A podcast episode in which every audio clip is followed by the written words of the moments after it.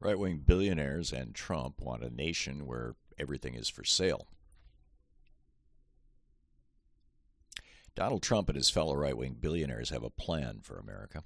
They want to turn our nation from a prosperous middle class country uh, nation into a country of paupers where bribery is common and the wealthy can get away with anything. The latest example of this comes from the House Oversight Committee's report last week, documenting how Donald Trump took at least $7 million in bribes in exchange for changes to U.S. foreign policy when he was president. Most of the world already operates the way Republicans are pushing our country no social safety net, corrupt regulatory and police agencies, politicians and legislation for sale, and absolute immunity for the morbidly rich. It was 1980 when I really discovered what it's like doing business or just living life in countries that are models for how this nation's right wing billionaires are trying to remake America. I was a volunteer on behalf of an international relief organization out of Germany and had flown into Kenya on my way to Uganda. Tanzania had recently evicted the murderous dictator Idi Amin, who was welcomed along with his bevy of wives by Saudi Arabia, where he lived like a king in his own palace to the day he died. Famine was creeping across the northern part of the country. I wrote about this trip in The Prophet's Way and published that chapter on my website. Three days in a row, I'd gone to the Ugandan embassy to try to get an entry visa into the country. Each time I was told, after waiting a few hours and without explanation, to come back the next day. I was staying at the New Stanley Hotel in Nairobi, and they had an outdoor bar called the Thorn Tree Cafe, where Ernest Hemingway used to stay and where he popularized the Swahili word safari and wrote The Snows of Kilimanjaro. I'd gotten to know an old British expat who lived in the hotel, and we shared a couple of gin and tonics every afternoon in the cafe. When I told him about my frustration, he said, When you go in tomorrow, slip a $20 bill in your passport when you hand it to the official. You'll get your visa. There were a couple of other regulars sitting with us, and they all agreed, so the next day, with some trepidation, I tried the bribe. It worked. The Ugandan diplomat lifted the bill out of my passport and vanished into the top drawer of his desk, and I had the visa stamp in my passport in 30 seconds. When I got to the airport and the Ugandan Airlines check in desk, I was told that my plane reservation, which I'd booked and paid for over the phone, can't be found. The agent shrugged like it was an everyday occurrence. I slid another 20 across the counter, and he broke into a huge smile, scratched out a line on the flight manifest with his pencil, and said, Give me your name again. I did, and he wrote it in, and an hour later I was on the plane to Entebbe. A few months later, I was in Haiti, meeting with the government official in charge of licensing foreign charities to operate in the country. He was less subtle than the Ugandans. He told me right up front I'd have to give him a substantial cash down payment. I'm remembering $5,000, but could be an error, and an annual smaller payment, all in cash, and I'll hand it over directly to him. While I was successful in starting a program in Uganda that's still running to this day, among others, when the level of bribery got as high and as naked as it was in Haiti, we chose to pull the plug on our plans to operate in that Caribbean country. Last year, I was pulled over. Later that year, excuse me, I was pulled over by a Mexican police officer while driving with a vice president of Scientific Atlanta from the Acapulco airport to our hotel. The cop told me, even though I'd been traveling the same speed as every other car on the highway, that I'd have to stay in town for a week to show up in court unless I gave him a $50 cash on the spot. He got his bribe, and on reflection of some legal peril, I listed it as such on my expense report. You may be shaking your head right now, thinking all of this bribery has to do, thinking, thinking all of this bribery to do business or even travel in foreign countries is terrible. America would never tolerate such corruption, right? Wrong. We're already there on one level. It's just that there's only one class of Americans who can legally bribe the system to get what they want, and they blow through, blow through every obstacle in front of them by simply paying people off. That group is America's right wing billionaires, and they damn well want to keep things that way. As long as they can bribe their way into or out of things, they're very happy with the status quo and will continue to fund efforts to keep things this way. Look at, for example, how they spiffed Clarence Thomas to get him to agree to be the deciding vote in Citizens United, which legalized bribery of both American politicians and Supreme Court justices. Multiple right wing billionaires spent literally millions of dollars buying Thomas and his wife's loyalty and rewarding their behavior on the billionaire's behalf. The fossil fuel industry showers millions every year on Republican politicians, both in direct uh, campaign contributions and through the political cover they get from the right wing media and think tanks they underwrite.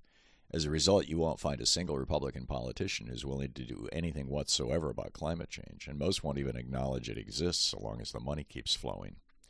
Ditto for big pharma, big insurance, and big banks.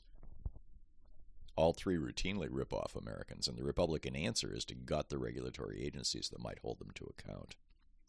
While Uganda was in chaos in 1980 and the people I paid off were probably just freelancing because they weren't even getting paid, when I was in Haiti, I heard from other people operating in the country that part of the bribe money they'd paid was going all the way to the top. Baby Doc, Jean Claude Jean Claude Duvalier, ran that country like his own personal corrupt little fiefdom until he was deposed in 1986.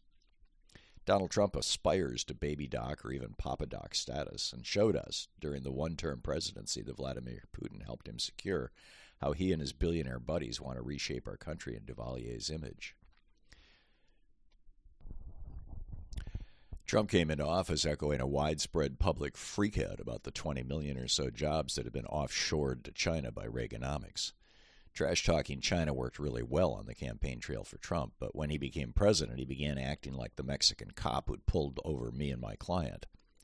The Chinese embassy and one of the country's largest banks that helps North Korea evade U.S. sanctions shoveled $5.5 million into Trump's corporate checking accounts.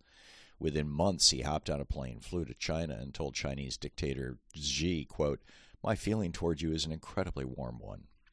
Trump was trash talking Qatar, calling them a funder of terrorism. So, as Mary Trump notes in her excellent newsletter, quote, in April of 2018, the Qatari Permanent Mission to the United Nations bought a fourth apartment at Trump World Tower for 6.5 million, and then in the same month, Donald wel- welcomed its monarch to the Oval Office and labeled Qatar as a partner in stopping the funding of terrorism.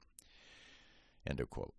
Not only that, Qatar went on to backstop a billion dollar buyout of Jared Kushner's terrible 555 6th Avenue, 666 Fifth Avenue building purchase.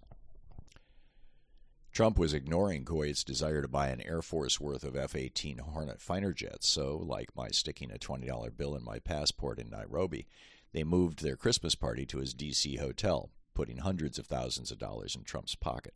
He promptly approved the sale of the weapons systems.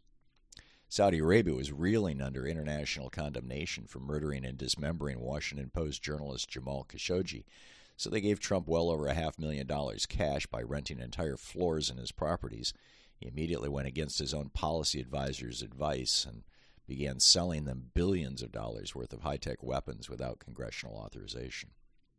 And this is just the tip of the iceberg. The little bit the Democrats on the House Oversight Committee were able to discover before Republicans took control of the House and put toady James Comer, Trump toady James Comer, in charge of the committee.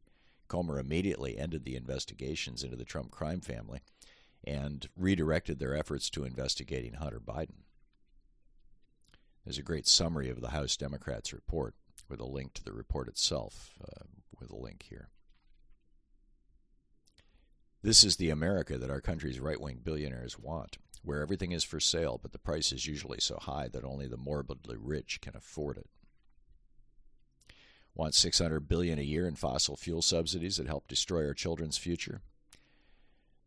Give Republican politicians a few hundred million over the years. Want to own a private island and run an underage sex ring?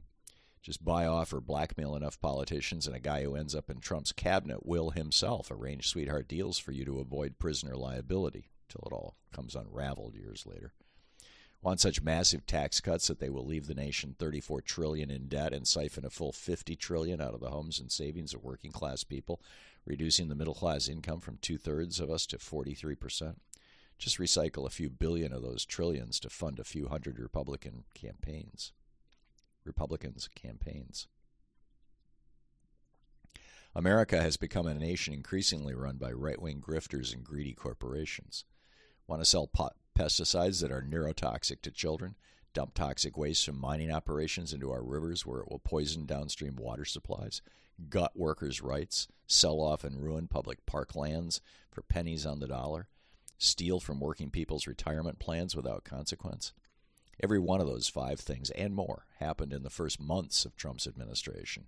And in every case, there was big money paying off Trump and congressional Republicans for taking those actions. We're seeing a similar embrace of corruption in Republican controlled states across the country. Texas's Attorney General Ken Paxton, for example, has been facing security fraud charges for eight years now. The trial is finally scheduled for next year, but don't hold your breath. Meanwhile, he's suing to prevent women with crisis pregnancies from getting life saving abortions. In Virginia, that state's Republican Attorney General went after good government as soon as he took office. As Radley Balko notes in his Substack newsletter, The Watch, quote, Jason Miyares had made his priorities clear the moment he took office. Shortly after the Virginia Republican was sworn in as the state's new Attorney General in 2022, he abruptly fired everyone in the Conviction Integrity Unit, the office charged with investigating and rectifying wrongful convictions. Miyares fired 17 attorneys and 30 total employees, including many attorneys in the Civil Rights Division, as well as the General Counsel for the University of Virginia who at the time had taken leave to serve as lead investigator for the Special Congressional Committee investigating January 6th. Miyares insisted the attorney's termination had nothing to do with his work on the attempted insurrection. And it's not just American billionaires who are paying off Republican politicians, and apparently one Democrat in the Senate. A foreign billionaire who may be the richest man in the world controls a massive social media operation that can build up or tear down any Republican who doesn't dance to his tune. Vladimir Putin, a billionaire who makes his friends billionaires, has invested heavily in social media troll farms now that billionaires Zuckerberg and Musk have dialed back on content moderation, leaving Nazis, Russian agents, and their Republican fellow travelers to flourish on their platforms. Putin's social media operations have been so successful that he's managed to bring a few dozen Republican politicians under his control, most notably Tommy Tuberville and Marjorie Taylor Greene. As the Byline Supplement Substack newsletter noted last week, quote, among Republican politicians, Marjorie Taylor Greene of Georgia has led the way in normalizing pro, uh, normalizing extremist pro-Russian propaganda, making a public appearance at a pro-Putin rally, and floating Putin's peace plan, which cedes all occupied territory to Russia. Greene calls the defense of Ukraine a corrupt scheme, citing as her source a Russian propaganda outlet that was sanctioned by the U.S. Treasury Department over alleged interference in the 2020 presidential elections. On the U.S. Senate side, Tommy Tuberville of Alabama blames Democrats, claiming Democrats, quote, created the war in Ukraine. Exactly parroting the Kremlin influence operation as reported by the declassified U.S. intelligence assessment. Tuberville has gone so far as to, greenlight a Russian takeover of Ukraine, opining against all contrary evidence that he sees no risk of further Russian aggression once Ukraine is sub- subdued. Tuberville is a close ally of Donald Trump, who claims he has a plan for an immediate end to the war. And of course, Putin was able to buy Trump's loyalty by running an online influence operation outed by Robert Mueller's investigation that helped Trump win the Electoral College and occupy the White House, even though he lost to Hillary Clinton by about 3 million votes. This is the America our right wing billionaires have been working to create ever since the Reagan Revolution a, nat- a nation where everything's for sale and everyone's on the take. After all, when, nobody, when everyone's a criminal, nobody's a criminal. And it all really started in a big way when five corrupt Republicans on the Supreme Court legalized political bribery by billionaires and corporations most recently overturning hundreds of good government laws nationwide with their bizarre Citizens United decision, declaring that corporations are persons and money is First Amendment protected free speech. For two decades now, we've had Republican justices who've been put on the bench through millions of dollars from a handful of right wing billionaires and the institutions they fund. They are then groomed with first class and private jet travel, homes, travel trailers, speaking gigs, entrance to billionaire only private events, and millions in pay opportunities for justices' spouses. Backstopped by billionaires who own media operations like Fox so called news and the CEOs of industries that want to continue making money while exploiting or even killing us and our children. The simple reality is that today in America, right wing billionaires can buy just about anything, including tax breaks, new laws to protect them and their businesses, and immunity from prosecution for anything they say or do. They can even buy henchmen who will take down university presidents who offend them. Widespread Republican victories this November will make the situation far worse, and if Trump keeps his promises, will finish the job Reagan, Reagan began of gutting the middle class and fully handling, handing control of America over to the GOP's billionaire overlords. Then Ken Paxton, Clarence Thomas, and Ron DeSantis types of politicians will rule the nation, always bowing to the demands of their rich benefactors. Democrats, Senator Menendez notwithstanding, have been fighting this corruption and promised to end the culture of bribery and impunity that Citizens United established. They tried with the For the People Act, but the GOP filibuster prevailed. The choice has never been starker. Do we want America to sim- sink further into the GOP's version of Uganda or Mexico? Or do we want to become a nation where we all have opportunity and prosperity, and all Americans are both bound and protected equally by the law? What kind of country do we want to leave to our children? A functioning democracy or a corrupt kleptocracy run by the toadies of a handful of right wing billionaires? The stakes this November are huge. Pass it along.